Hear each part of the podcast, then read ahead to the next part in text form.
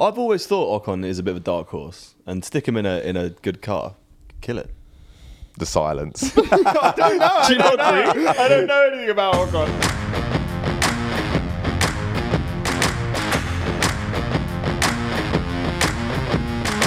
Yes, yes, yeah, yeah. Welcome back to the Pit Stop Podcast. Ladies and gents, we have just had the Monaco Grand Prix. Mm-hmm. And today's a special episode because we're joined by a guest.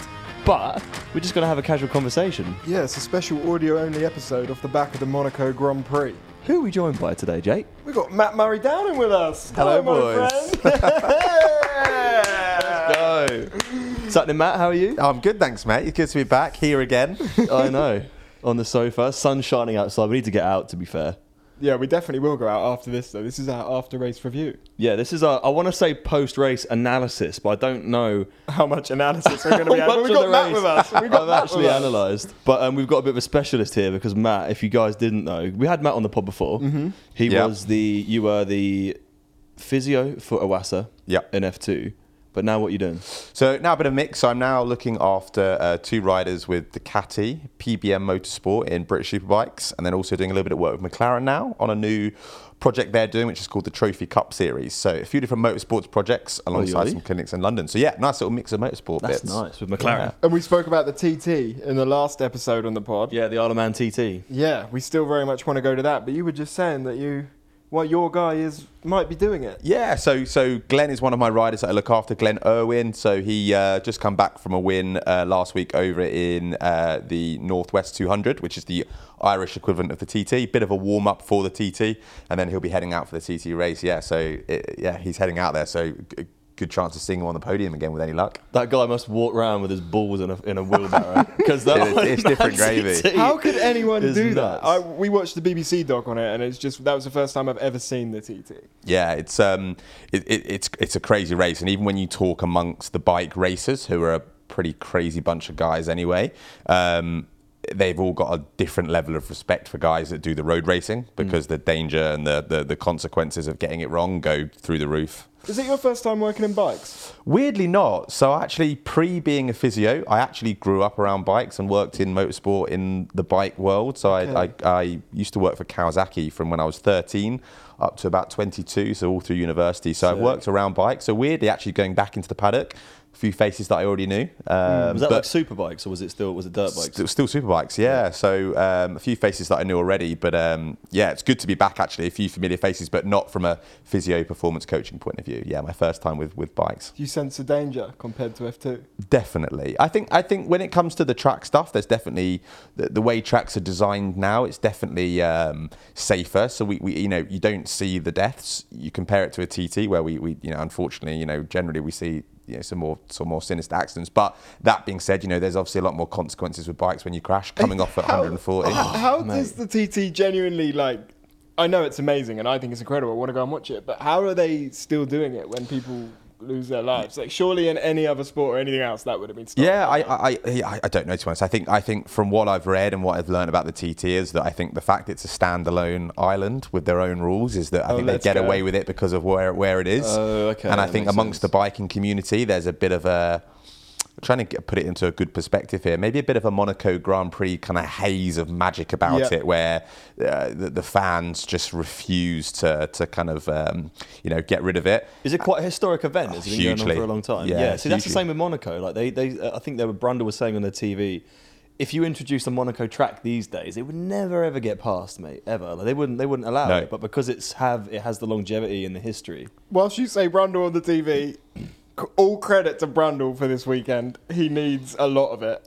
Brundle, I don't know if you've been keeping up to date with Brundle, like the post, the pre-race stuff, but the guy's on it, man. Yeah, like, through been- the quali sessions, top, like top, the top. practice sessions. He's. My dad's been ringing me like, "Fucking Brundle is amazing at the minute. He's just got the stats and facts, man." Yeah, I, I saw him interview the uh, the lady photographer. Did you see the clip? of the, uh, the Where she pulls 89 him in? when, when she when she went to Yeah. get his uh, she wanted his card, Yeah, didn't she she? pulls him in and goes, "I need to get your card." I love it. That's jokes. Yeah, did you know, lads? This year is the first time in two decades that the F1 have controlled the broadcasting for the Monaco Grand Prix. I, I read that. Because Monaco have always had the rights to it, right? Is that right? Yeah, they like Is it? always produced it themselves, Yeah. pretty much. They had like their own company, but this year was the first one where F1 right had the rights to produce it. So did you see any change? They had helicopters. Yes, and the shots were amazing. Incredible, yeah. Unreal, unreal shots. Yeah, my dad again was calling me up saying the heli shots were mad. And you don't really realise it was only. Uh, it's funny enough you say that. We, we were. I was sat down watching it, and uh, one of the guys I was watching the race with, and we suddenly thought, and he mentioned the, the, the, the shots, and we suddenly thought, you're right. We haven't had these shots. You normally have the the kind of wire cam shots and the, the kind of trackside shots. So to get the heli shots were awesome, and they followed it really well. yeah.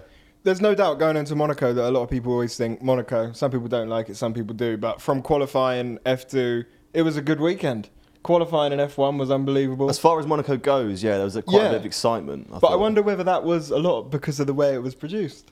It was produced really well. You have the nice shots of the helicopters. It's nice to look at. maybe, maybe the weather helped. There was a lot of action. Yeah, I think you're right. I think you normally you're going into Monaco, you think, well, actually, quali is the exciting bit, and then from quali we, we can pretty much predict the race. But yeah, I mean, Monaco delivered. The mountains delivered some rain, and it yeah threw a spanner in the works with with yeah it was great. It They was say really it's got its its own sort of little climate, don't they, Monaco? I think Yeah. because it has It's the mad mountains that and it that just around rains it. Yeah. like that. no, it's Did you, did you know that the team send someone out? Like, for, like, I don't know whether this is information we should be sharing on the pod as well, but we've heard this from someone who works at a team that there is members of F1 teams that go and stand in fields like one mile, two mile, three mile, four miles away to get the rain first to judge how heavy it is and how long it's going to take to come in. So they have people standing out around the track. Where did you hear that? I, should I have not said that? I don't know who who, who I can't. I don't want to name drop the team, but yeah, that is from a team in F1. So if all the teams in F1 don't do that yet, then there you go. Blimey. Well, before we dive into Monaco, I, I just I caught Ted talking a little bit about uh, the F1 movie that's coming out.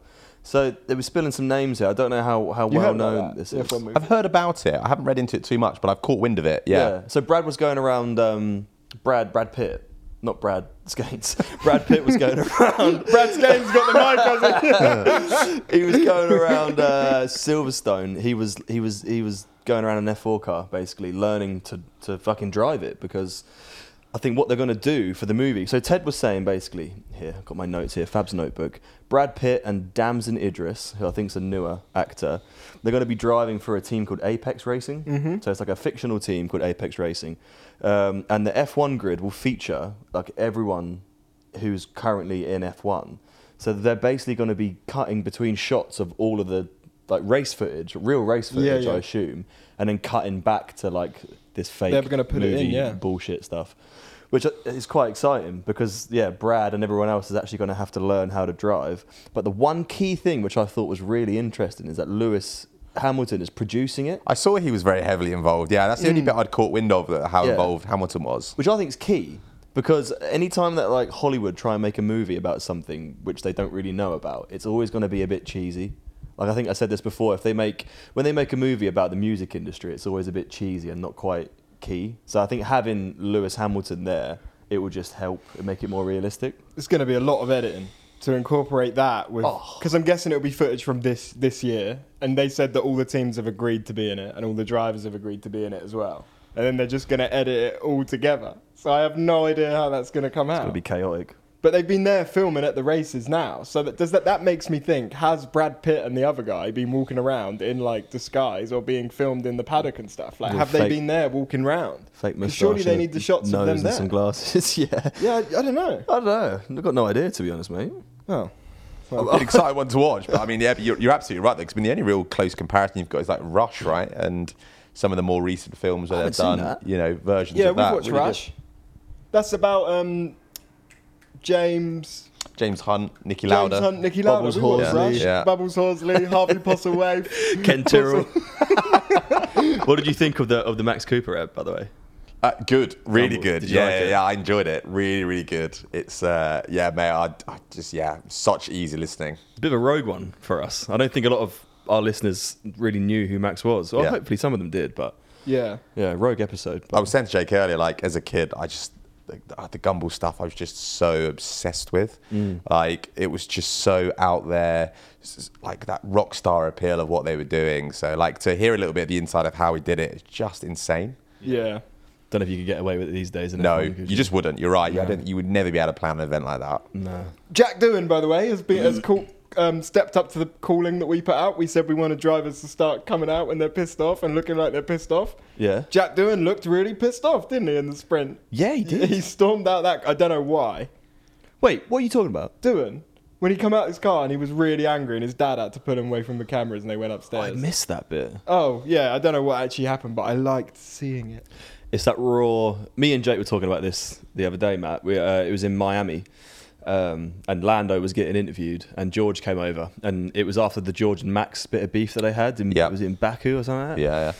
Um, and there was like a bit of light-hearted banter that went on, and it was it was kind of funny. And that's we were just saying how that's kind of the loose the loose banter that we like. Yeah. and want to see more of it in F1. I think it gets stamped out, doesn't it? I think you're right. It's that kind of mix between like having such a PR dominated world where people have to watch everything they say and kind of the, the culture now maybe a little bit of, you know, you trying not to, you know, say things. But you're right. I think it's interesting also is that I know some drivers have spoke quite heavily around, you know, when things get taken out of context, right? So the idea of being able to listen to drivers' mics when they're in the car and, you know, the heat of the moment, someone cuts you up and you, you swear at them or you call them something, you know, when you get out of the car and you kind of have a laugh about it or whatever, that you'll, you'll put it behind you. But you're right.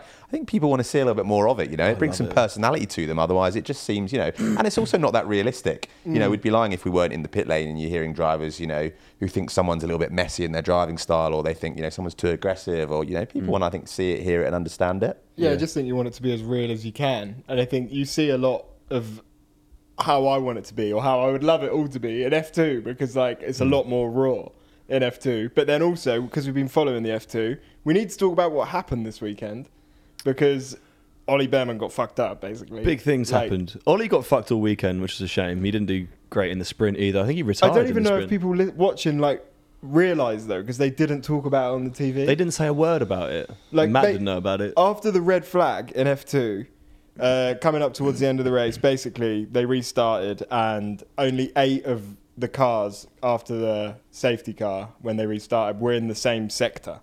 So it le- left basically Ollie Bearman down, the 12 after. yeah, anyone from like nine down, they're about forty-five Yeah, seconds they were behind the rest of the 45 pack, seconds behind uh, after one lap after the restart, which was just which is fucked because after the Doohan crash, Victor Martins he he ignored the yellow flag in that sector, so he was flying up towards Casino, and he nearly hit one of the stewards that was at the back of Doohan's car trying to get it out. Like nearly fucking hit him, boys. It was it was really close. Mm, Yeah, he got a time penalty. So he didn't got a time penalty for that. Now, if they hadn't have messed up that restart, Bearman was in eleventh. Would that have meant that he would have got into the points? Yeah, I don't know, but it just it's just crazy. I, I, the only reason I wanted to raise it is because I, I don't, it wasn't spoken about on TV. Crafty. Like when it's not spoken about on TV, it's bad. I know, yeah, absolutely, yeah. And again, you go back to it, it was an F1 broadcast, right?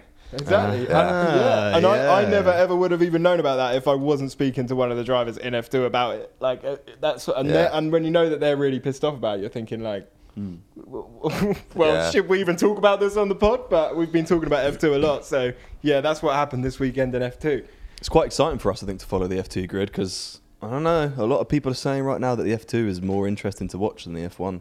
Well, you were, minute, you were and I'm a- feeling it. Yeah, it is, and you were in F2 last year. Yeah. So who do you think could win it this year? Do you know what? It's interesting. I think if you'd have asked me that question a couple of rounds ago, I think I'd have given you a different answer because I think, you know, I think coming into this year, you had some really strong contenders. As we say, obviously, Yumi was picking up the pace. We had uh, doing very well. Um, I think Vesti was always one to watch, and I think this year, I don't get me wrong, I think they're still ones to watch. Um, but you know, Bearman, what a rookie season like start, unbelievable, Oh, incredible. Um, you know, really, really strong. Um, you know, that's just some great step up. So I think there's a lot of drivers to watch, but I think yeah, my ones would still be de- they're definitely doing to watch, Ayumu to watch, and I think Vesti's a good a good driver. He'll be consistent. They were saying as well he's he's obviously the Mercedes program, and I think Mercedes are quite like they don't have too many in their like program. Yeah. So I re- you know, like Mick went for it, Russell went for it. Mm. Well, Mick's in it now, so you'd assume that they're going to be pretty strong, and they obviously Yeah. back him quite a lot. Yeah. but Vesti is a good driver. Hundred percent, and it's a great series to watch. Ultimately, the cars are the the same, so same components, same aerodynamics. We can only really adjust engine mapping a bit of suspension setup, a, a little bit of aero, but we've all got the same parts. So it mm. means that really it's just down to the drivers and a bit of setup difference. So Right. it means you'll often see drivers have a real variability in their performance week to week based on how a team set their car up and, Right. and various bits. So it's great. And obviously the sprint race format's great. So we get that every single round. We get the sprint race where Yeah. we reverse the grid from qualifying to mm. enable someone who's perhaps finished midfield in the quali to be up the front and have a shot. So it's great, and you get to see some drivers who perhaps qualified really strong to see if they can work their way through the pack uh, in the sprint race. I'd love to see that in F1. It's good. It's exciting. Yeah. Yeah. So, being someone who has done a, Monaco weekend, how like different is it? Like, how different are these drivers going to have to prep themselves for like another race? Because it's like it's nuts out there, man. Like Yeah. me and Jake have been doing it on the sim today, and I it's can't even like make it round. it's nuts. Like, and Yeah. you're crashing into walls constantly. Do you know, it's an interesting one. Me and Brad actually covered this on our pod drop, mic drop on the uh, on the podcast. What's the name of your podcast? So the Elite Formula PT podcast, Gosh. which we so we did a little uh, pod last week on the preparation for Monaco, and actually Monaco is an interesting one for us to prep for. Physically, actually, it's not too bad a track to drive. So from a physical point of view, we've had a nice break before. It's actually not too bad, and we don't have to worry about jet lag. The biggest course. thing with Monaco, actually, I would say, is the mental preparation for Monaco. Mm. It's super distracting. Acting, you can't make a mistake. Uh, it's fairly hot. Um, the format's slightly different. So yeah, I think actually it's one where we have to we try and do a lot more mental work with the drivers pre-race rather than necessarily so much physical. Well, we still do our usual physical prep, but it's not one we have to really think about in terms of there's not super high G forces, there's not crazy high braking zones. So yeah, that's probably the biggest difference. I see Max all ice packed out before he's Yeah. walking down the grid and that. It was hot today, I think. Warm, very warm. But Yeah. classic Monaco. I mean, look, went from sunshine to, to pouring down with rain in, in, in five minutes. Yeah, we're def- let's, let's get into the F1 race. Let's dive into it. straight into it. uh, Fernando Alonso, we thought had pole position yesterday. Yeah, the team was celebrating. Um, Cal from Red Bull said that's what happens when you celebrate too early. Yeah, well, I thought I thought Fernando Alonso had his pole, and then out of nowhere, Max Verstappen is you know two hundredths down. Is that two temps? Is the correct term two temps, or is it? Two No, it's 200. Two hundredths. Yeah, he's two hundredths down after the second sector, and then somehow manages to pull that back over the third. We've all seen the onboard. I mean, that is pretty remarkable stuff. Not very Really. surprising. Oh, is it's it? amazing. And I think it's one of the races, actually, it was interesting. I was, again, chatting to someone earlier about this, and it's the idea that actually that Red Bull car, though it's been really quick at other races, it's a harder track to get those benefits from the car. Yeah, yeah, so yeah. actually, I mean, hats off to Matt. I mean, incredible bit of driving. You watch that, like, third sector.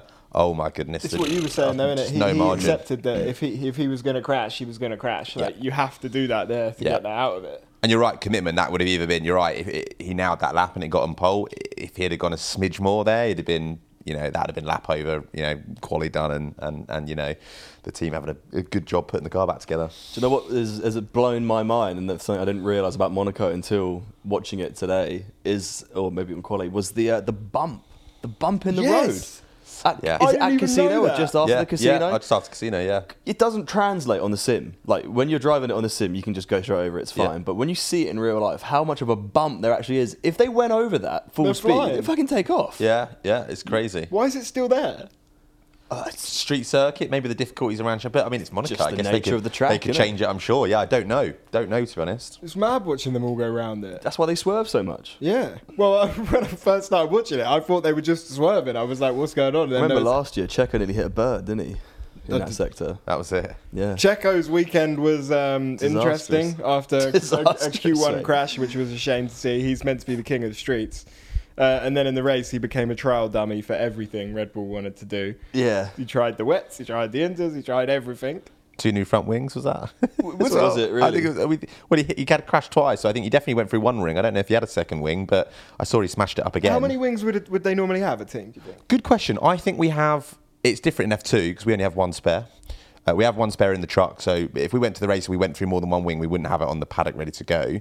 In F1, uh, they definitely have one spare, obviously, which they use. Whether they'll have a third one ready to go or not, I don't know, because obviously they won't be able to put maxes on, so that Isn't- won't be the- usable. They're in there stacked up in a trolley, aren't they? Yeah, yeah. Isn't there normally three or is it only two? So you'd have a you'd have a spare for Max, a spare for Perez. They will definitely have a spare. Whether it's ready to go and stick it up to go, I don't know. Um, again, cost caps and parts caps and things like that. I don't know how mm. many you've got ready to rumble, so I don't know on that. I wonder we'll if they can look into. bring more for Monaco because they know it's more of a dangerous race, you know? I don't. I, I, so many people were like brushing the wall, or you, they look like they just hit it and then getting away with it. You Yeah. know, like so close to it, but I guess it's just the outside of the tire, or even like when you go past something quick, it moves. Yeah, like Maybe Bru- they weren't actually touching it. like Brundle said, it's like threading a needle at 180 miles an hour, whatever they're doing around that track. Yeah. It's bonkers. It's bonkers. I went karting uh, a couple of weeks back for my mate Stag in France. Uh, had a mad collision, and my my bum is is still to this day in serious pain. But um, you think you feel like you're going so fast in these cars. You feel like you're flying. You feel like Lewis Hamilton. You feel like I have just set the lap record here, and then you watch someone else go do it afterwards, and they're trundling along at like 10 miles an hour. And so if you're racing the car at 180 around Monaco, it must feel bonkers. I go back to like consequences again, right? So, you know, you go to a track where it, it's a fast track. I'm trying to give you a good example here. Let's take like Red Bull Ring or Silverstone, right? And you get it wrong. And yeah, don't get me wrong, there's obviously a potential harm here, but you've got huge runoff zones, Yeah, you've got yeah. barriers. Whereas actually, you know, the consequence of Monaco, you get it wrong, is you've got a metal wall. Yeah. It, it, the consequences are huge. So yeah. getting yourself fired up enough to be able to do a lap like Max did at the end, or most of these guys, to be fair, when you watch them like you know do a quali lap, is insane. Mm. Apparently, they still have divers in the water from like years ago. They would have divers in the water in case I think a car went in the water at one point. Two cars, I believe, have been in the water Really? in history. Yeah, so there he is. Could not tell you the Stat years, man. but I like to be stat man. Jake Fat Man. I, I had another thought today whilst watching the race. Yeah? Well, a few cars changed their liveries, as we said, like we were speaking about before, but Yeah. I, I'm not sure on the rules of how much you're allowed to change your livery, but I'll get both your opinions on this. Why doesn't every driver just have their own livery? It's a good question. I guess Because- sponsorship, right? Yeah, but you could still have all the same sponsors. You'd just have different colours and it would, or it's different something this, and then you'd actually be able to tell who was who. I think that'd be confusing. No, it would be so much easier. You'd actually be able to tell who was who. You can kind of tell who's who. Okay, how about this? Say it's McLaren. The back of the McLaren, like the back part of the car, has to be exactly the same. So it's like orange, orange. But then the front bit could be a bit different. They could just write the name on the car a bit bigger. I, I'm saying it because if you can change a livery for a race, I wonder whether two drivers could have two different. For me personally, I'd get confused because I'm watching like uh, the F2 and there's about 10 cars in there which look like Red Bull branded. Do you know what I mean? Yeah, but that that's that's more like what I'm saying, isn't it? There's like loads of Red Bull branded ones, Hmm. but some of them have like the red bit, the yellow bit. Are they all Red Bull Driving Academy drivers? Is that Yeah, exactly that. So we would go in F2. It's slightly different because you'd have a team who have a livery, and then if a generally if you think about uh, either a Red Bull driver uh, or an Alpine driver, they switch the livery of the team to Red Bull or an Alpine.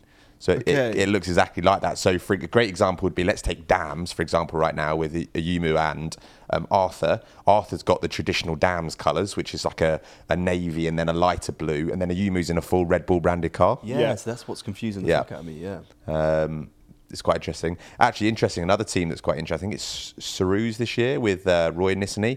Have got the most inc- with his sponsor. Have got the most incredible bronze gold wrap. Looks looks incredible. Mm. Does look really good. But you're right. It does get confusing. I just wonder whether I just wonder whether they could. I mean, or, or I wonder what the rules are of changing the liveries. Like, how can you just suddenly come with a new car? Are you- are they, could they technically do that every week? Is where where I'm at with it. Probably a lot of ag. I Do guess. Yeah, maybe. And I guess different liveries, they weigh different amounts. And then. Well, let's uh, yeah. and- because everything's so precise down to a T. We went to the Red Bull factory and we saw about the painting and stuff. And well, how many changes are going to be made to people's cars after seeing the bottom of that Red Bull? whoa, Yeah, yeah, that- did you is hear- hear about that? Yeah, I big saw the. I saw the photos on the crane. So how bad is that for the team? Because Uh, I shoot. Do you know what? I've not worked enough in the, our side of the fence. I guess we don't really get to kind of get an No. ins and outs of how detrimental that would be in terms of that kind of information getting across. And I guess it's the concept of aero. A lot of what I've heard is about the idea of like it's not necessarily just seeing how it works; it's like understanding. But I mean, I'm sure the people that are working F1 can put two and two together and figure out what they're doing. I don't know. So yeah, I guess that's not great. Yeah, there would have been a cameraman or a camera person from each team standing under that crane with a HD camera all weekend because we only get a blurry video shot, but they'll Yeah. have HD zoomed photos of every bolt, every bit of carbon fiber, Yeah. how things are stuck together, how's this, how's that. 8K.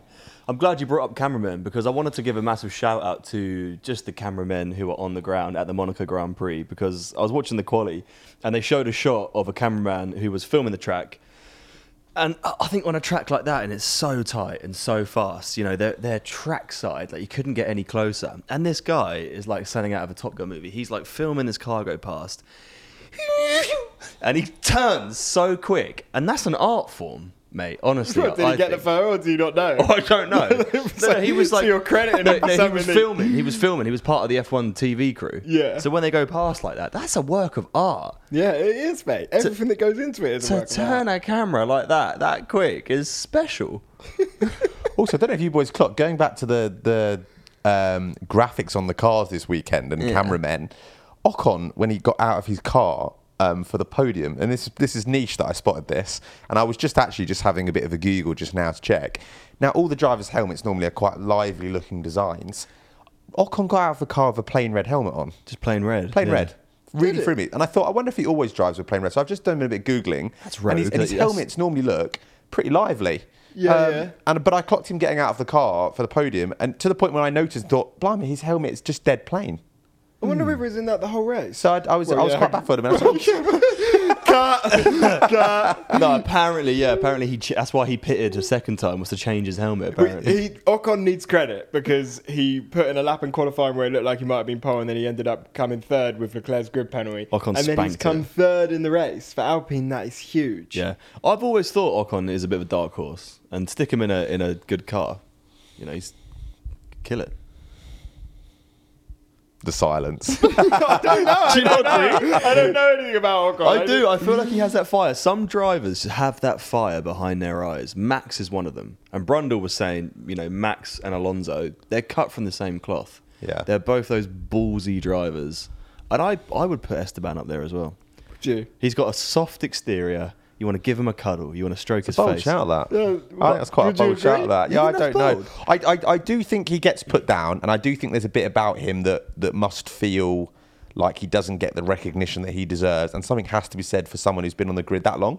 He's he's been Like- faster than, than Pierre most Yeah. of this year. I, I don't- I've just made that up, but I feel like it's true. I, I feel like that's. Hang on. I feel Hang like on, I've that's got true. the laptop here. Yeah, get the facts up, and I'll me carry just- on But talking. you're right. I do think he's right. The other one I thought this weekend, I thought who um, I was well. Was I impressed? The Haas, were- the car didn't look great, but again, I was enjoying watching. Um, I was Faster enjoying than watching. Gasly, Was he crap. right? Yeah. For what, for most of this year? Well, no. a- After today's race. um, Well, obviously this race. After today's race in the driving standings, Ocon is ninth and Gazzy is tenth, and Right. there is seven points between them. Right. So I'd, yeah. So he's he's he's majority majority is that even a word? Don't know. Keep quicker, going. marginally quicker. And you know, Pierre had his time in a Red Bull. He's, so a good, he's a good driver. Yeah, so- yeah, and, absolutely. And, and and Ocon's still young. There's still a chance for him somewhere else. he just doesn't seem popular. I don't know why that is. Wh- What Ocon? Yeah, It's a. Uh, they, th- It was interesting that they put two French drivers in that team. I think. who previously have some history. Yeah, I I could see how it could be really exciting and really good, but um, I think it would almost be better for the team to have two people from different places in a way. Sometimes it can be a bit more bring a bringing in a bit more. I don't know. You don't hear that much about. I was saying whilst watching today's race, all I wanted, like Max was incredible, and you can't take anything away from him. He's ridiculously good. But all I wanted was someone different to win. So to see Ocon like third, mm. yeah. it, it is it is what we need to start seeing. There needs some of these other drivers on this grid. Like we need to see it. And also, I don't understand. You, you might be able to tell me how wrong I am, but like in Formula One, do you should people be getting lapped? Yeah, I- it, it, I think it's different at Monaco because of the size of the track, and I think the fact that it's through the curveball of the weather. But typically, I mean, typically speaking, if you look at the way tracks work and the amount of laps you've got in F1 now, and the marginal differences between teams at the top and the bottom, you will get cars that are getting lapped. Not necessarily that many. A track like Monaco happens happen every year. much. Yeah, no. Well, I mean, Sargeant Sargeant struggled today. He was Yeah. getting Yeah. a lap left. and I mean, you've only got to look at F2. You'll get lapping in F2 where we normally wouldn't get that, but because of the way that Monaco runs, you do get you do get lapping. So Monaco is a track for it. I just find it crazy to see lappings. Yeah, I don't know. I mean, the, the Williams just isn't that great. Well, it's interesting because Isn't it? Albon's not that bad in it. Like No. Albon hasn't he hasn't been doing And amazing. what happened to but- Albon today? Did he? Where was, where was he today? Well, Albon's only got one point this season. Bit of struggle for them guys. Same Hey. with um, AlphaTauri though, another team that I think has seemed to be really struggling. Yuki today was again not Yeah, happy on the Yuki radio. was fucking- Always was going delivers crazy. I value. Yeah. love Yuki. yeah, Yuki's a man. What was up? Was something wrong with his brake pedal or something like That that? was it. And then they were wondered telling him his to push engineer was trying to kill him. Yeah, and he was, if I push harder, I'm going to fucking kill myself. It's like Oscar It Piastri and. Lando showed serious pace today, though. I didn't Both really, points, I didn't really see them. I wasn't really watching them to be honest, mate, for, for a lot of the race. Consistent through the race, though. You're right. I- Yeah. you didn't see a move from that, that position really. They they seemed pretty static. They didn't seem to get a lot of airtime. But the, the, I saw their position on the track and thought, yeah, they seem to be consistent in midfield. So I'm sure they're pretty pleased. Where Did did they they pick up points? Yeah, ninth and tenth. Ninth and 10th, yeah. Oscar come. Yeah, O- Oscar had a great race. He started in what eleventh, didn't he, Oscar? Uh, well, hang on, I've got the qualifying right So here. I think they both gained a position. Oscar Piastri started in 11th, yeah, and finished 10th. They gained a position. Yeah, nice. That's Can't lovely. complain with that. Probably from a DNF. Oscar's right? second points in Formula One ever. Let's go. I feel like it, it- Oscar wasn't doing too much in the quali sessions and in the practice sessions. He was, I think he was, I think this first year for Oscar is kind of proven himself to the team that he's a solid driver. and if and if that means you know not going that extra five percent and crashing, then fair play to him. Yeah, and I think you have to be. I think when you're in a car like McLaren have got at the moment, I, I, I don't think there's any prizes for having a you know b- being a bit of a one-shot hero and, and delivering one result and then crashes. I mean. Like Mercedes are a great one of, of looking at that in the sense of you know when the car's not quite right and everyone accepts the car's not right, but both George and uh, Lewis just consistently like high up in the points. Um, yes, fun. Yeah, it's just a way to do it. Yeah, credit to credit to him. He's driving well. What was your thoughts around the whole Lewis and Ferrari stuff? I thought it was nonsense. I know what you thought. I, yeah, all I You know what? I when I heard it, I thought it was brilliant. Oh, yeah. I'll say it now because I f- fuck it, uh, might as well. I did do believe it. I fully believe Come it, Come on. Be- and I'll tell you why. Because I'll tell so- you for why. I don't know whether this is another thing that should be public, but the source is Martin Brundle.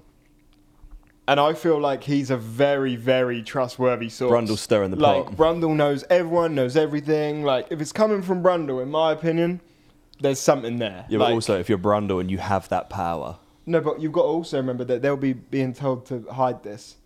That, that this is this is Yeah. then no one will want this to be public. poker info. face. Maybe it's a fucking I Texas switch. I can't imagine Lewis and Ferrari merging well. I, I look at like a Vettel at Ferrari in terms of you know Hmm. being honest, being open, and I just don't think it's the Ferrari way. I think it's all smiles, make it look like things are okay, and Yeah. Yeah, that- Uh, and if Lewis wants a project, I mean, he's probably got a bit of a project at Mercedes With at the Mercedes, minute. Yeah. right? yeah, yeah, I mean, yeah. Lewis did say he's closer to a contract than ever. We'll just have to wait and see. But it's just because I found out the source was Brundle that I was like, well, to me, that gives it a bit more credibility than it just being anyone. That's the thing, though, because Brundle has that credibility. He uh, he, he could have a laugh and troll the whole F1 community and, and just say something for the fuck of it, you know?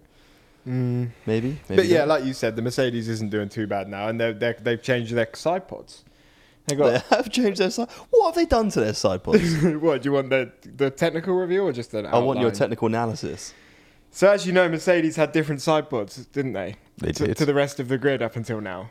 But what they did is um, Adrian Newey from Red Bull had a really good design. So Mercedes looked at it, call that was close, and nearly said Adrian Newey from Mercedes. They've completely changed their side pods. Mercedes have. Yep. So they're air resistant. Would have now got a side pod. yeah, was- yeah. I just gotta say, that was phenomenal, by the way. Thank you. Yeah, I've been was really- practicing. That was really good. So, so Mercedes might improve, but McLaren also will be bringing a whole new car, literally a whole new car, that changing everything in like what? How many races? Is it like three races time? Oh, I don't know. They were talking Don't about ask after the me. race. McLaren's Okay. upgrades are going to be coming in one big go. It's going to be a whole new car. Oh, right, on the R&D, yeah. Because obviously a lot of cars had made some changes during the break pre-Imola. Mm-hmm. So that's where we were going to see a lot of them. Obviously, Yeah. with the race being cancelled, I guess we didn't get to see a lot of it. So Mm. I guess this weekend won't really be a fair representation, even for Mercedes, of what those side pods would have done, just because you don't really Yeah, in get much Monaco. of the benefits in Monaco. I mean, I'm not really yeah. sure how much they can change of the car. Like after seeing Red Bull's floor now in Monaco, everyone's seen it. How much can the can the teams change their floor? I don't know. I don't know how it works around. I guess it all depends around budget, time. I don't think. I think the biggest thing is time to put these things together and then implement it into a car, test it, make sure it works, and then put it on your car. Yeah. So yeah, don't know. Well, whatever they're doing to that car, boys, it's it's witchcraft because you and me were saying this mid race. How does he get what was it, fifty odd, sixty odd laps out of a set of mediums? Yeah, that is something I won't understand. How? Yeah, I don't think I'll ever understand that. and it even started raining. Yeah. And he was going. Max Verstappen on was going on tires that be going for like 51 laps round a track where some people were on intermediates. How can you get 50 laps out of mediums when you're the quickest guy out there as Is well? he just Surely like the king of tire management? Surely that means your tires Who knows? You're right. I mean, I think there's definitely an advantage to being up front with that lead in the sense of you just you can settle into a pace. And not be quite so aggressive on a tyre, but it's What? still Because you won't have to like be breaking yeah, behind. you're someone. not defending, you're not attacking. You can kind of set the pace. You can choose areas where you're going to go quick and decide where you're going to brake hard, turn hard, or turn softer, etc. But I mean, you're right. It's still absolutely remarkable. Mm. I mean, if anything, you know, Max has been quite well known for being, if anything, quite aggressive on his tyres. But I mean, yeah, he's had some phenomenal you know, spells of time management. Or you're right. Is it just the fact this car's set up in such a way that it's just Mate. who knows? Who knows? That's Mm. what they were saying at, at Williams because Logan was struggling so hard with his tires, and I think Alex was too. And Yeah. they were saying, I think James Vowles was on the on the mic, and he was sort of saying how you know just changing like the brake bias or the suspension, the setup for that weekend will have a, a drastic effect on the tire deg. I can't believe we're talking about tire deg right now. Yeah, but- yeah, it would have a drastic effect. Thanks on for, the cle- tire deg. for clearing that up. and he was like, the drivers can manage it some sort of way through their driving as well. But if, if they've set the car up wrong for the weekend, then you, that's it. Yeah, I mean, we had problems with it. I mean, this is really boring technical chat now, but an interesting about Monaco is that obviously it's quite a slow track. So the problem with tyres is we can't get enough heat into them. So you end up with like a graining on the top of the surface because the, the tyre They gets hot on the this F1, surface, yeah. right? Graining, yeah. But we don't get the hot. The tire, the tire doesn't get hot to the core, whereby the whole the whole tire and rim is warm. Okay, so a magma is what we kind want. of shit. Yeah. Yeah. So there you go. That's my only that's my only uh, technical input I'll put in there. Magma. Wow. like a freaking volcano over there in those tyres. well, there you go, guys. That was the Monaco Roundup. No, we, ha- we haven't got anywhere near the Monaco Roundup mm. yet. All right, give me some more spiel then. Hey, I've got so much to go through. Give it. I'm just. I really need a wee. Can I take a quick break? You can go to the toilet if you want. All right, you boys can carry on. Oh, I can't remember what I was going to say now. We'll put a cut in there. I've got the thing in front of me here, which is the race standings, right? Yeah, I've got And the it same. says that Max Verstappen finished 78 laps, but it says Lando come ninth, but only did 77 laps. If you're lapped, do you not have to complete them once the top once they finish? Because it says Lando has finished 77, and then if you go down even more, it says No, my Yuki's understanding is you keep, you keep going. You do the laps. I don't think you just get finished. Mate, that was a big thing for me as well because normally, if you finish a lap, you're taking it fairly chill after the after you go through the check. But flag. my understanding right? is then you'd have to just a bit like if you were in, you'd have to just make sure you were taking the non-racing line, allowed those because your argument would be like, let's say you're, I don't know, you're right. Let's say you're Hulkenberg up the arse of Perez. You've got your two laps behind. Like, you've still got two laps of racing to go. Yeah, yeah, yeah, yeah, mm. yeah. And you can't know. keep hammering it around Monaco like just to let and letting other people through. Well, no, it says here that they didn't complete them. It says he completed 76 laps plus two. now that is something really, really interesting. Well, I, aren't you glad I raised that? I've never ever thought about that in my life. I'll tell you what was interesting watching the different ways drivers reacted with their teams when it started raining. Because obviously the drivers are out on track, they want to know like if it's gonna they see a bit of spit or whatever. Yeah, yeah, yeah. Red But- Bull nailed it. Red Bull absolutely nailed it. I think the best thing to do is what they did. Ask to the say driver. Max and say, "You tell us. Do you think you need him?" Mm. And because the problem with Aston, it, it, they said that Alonso was questioning whether going out on a on Well, a, I- not an inter was enough. Initially, I don't know if you're with, if you boys are with me or not, but I when he when he went out on the mediums again after pitting and it started raining and a few people had gone to inners and Alonso's gone to mediums, I would have assumed that that's him saying, Yeah, he's the Nah. kind of guy that would make that call. yeah, like I, I'm going to stay out. But apparently, it was the team. Yeah, he wanted. He wasn't sure. Interesting, uh, interesting. It's a tough boys. one though because in a way it was kind of like a mess up because if he'd gone to Inters he potentially could have been in the battle for winning. But at the Well, same that's time, it. That's it. Could he have potentially that's it. contested the win? You're still going up against Max Verschnappels. it's not. It's not I mean, just it, it, anyone. I was even interested to watch some of the guys on wets though. I mean, they were all struggling. I know. I was just in the wets. You know, they couldn't get the temperature in the tires. It was. I don't think I've ever seen, and I could be really wrong here, but Don't worry, you're in the right place to be wrong. but like, You get as wrong as you can. I don't think I've, I don't think I've ever seen so many people in the runoff area at corner one. I know. turn Russell one. went down Yeah. it. and Stroll Yeah, went yeah, yeah. down There was one point I think it was. Uh, there was two cars in there. yeah, there was two cars in there. and then I backed up, and I'm thinking, what is going on? Yeah, it was like a Haas There was like three laps where it was just ice skating, wasn't it? Because you had Magnussen going around, or was it Hulkenberg? But it was still on hards, and it was pissing with rain, and they used to just you, you can't even go straight. It's it's like me on the game, or it just reminds you. Well, also, me on the Lance game Stroll's bad. crash. I, I I couldn't help but giggle. He had about Watch- four. Yeah, I know. Uh, when he when he came round the hairpin and it's sort of all gone wrong and he's crashed, crashed once, and then he's still his car's still driving him forward. He drives into a second wall, and I just thought it was comical. Yeah, I it's just when you it's when you see them crash at that slow speed. It just looks kind of funny. It just looks funny because they're just like kind of slowly drifting into a wall. Well, especially when they spin, like when when, when it's raining. But we were saying Senna would have been drifting around there. That's what we. But also when you go round that, what's the most famous corner in Monaco called? well, they're all Well, there's a lot of famous. famous corners. What's the isn't there? main corner? The where- Rascasse? big, is it the big one? The one where they have to go really hairpin, slow? the yeah, the hairpin. hairpin. Yeah. It's interesting watching all of their hands on that. At the casino. Is that it? Yeah. Where they go around the, yeah, they literally do the U-turn. Yeah, it's interesting because everyone a lot of them switch their hands over and then and turn it in. Yeah, it's Alonso doesn't. Alonso doesn't. Wasn't doing it. Yeah. From But, the- but the- now this is interesting because your boy Sim, and I've actually not had a go on your Sim, but I have had a go on um, You've been practicing. Red Bull Sim uh, at Monaco, and, and had a go at it. If you get it wrong, you f- the power of the hy- of the hydraulic steering. If, if you get it wrong and you don't flick your hands, the steering wheel comes out Yeah, really quickly. So you get Yeah. it wrong, and it's uh, oh, so you've been practicing Monaco a little bit. well, I know it well. All right. Yeah. Well, because we had a bit of a deal going on actually. We're going to go to the pub because it's Sunday night. But it's Bank Holiday Sunday. Bank holiday Sunday. We're going to go out for a couple of beers after this, and Matt decided we're going to all do a lap on the sim, and whoever comes last is going to buy the round. Okay. First round. First thoughts. Who do so you think? Jake's buying the first round. Yes, yeah. I'll probably be buying the first round. I can't even complete a lap on it, mate.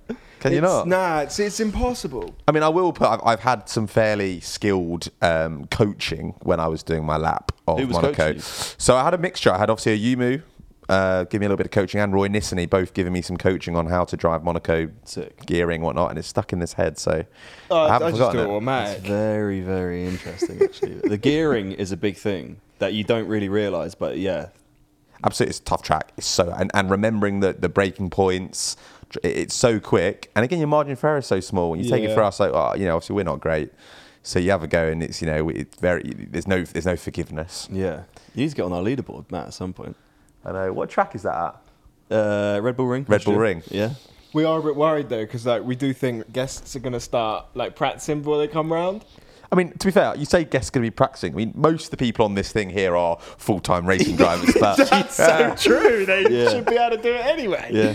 It shows how good it is, how close it is. I mean, this this board basically means right now Oscar Piastri is the best driver in the world. I mean, boys, fair play to this because I remember going around some of the sims and having a bit of a laugh with Ayumu, trying to get see if I could get within sort of 15 seconds of his lap time, and being pretty buzzing with that. Mm. And that was with don't get me wrong, that was with all his settings. Is this all with like traction control on and stuff? yeah, Is this all, yeah, okay, yeah, it's the friendly yeah. Gears, okay. everything. Yeah. Well, traction's on medium.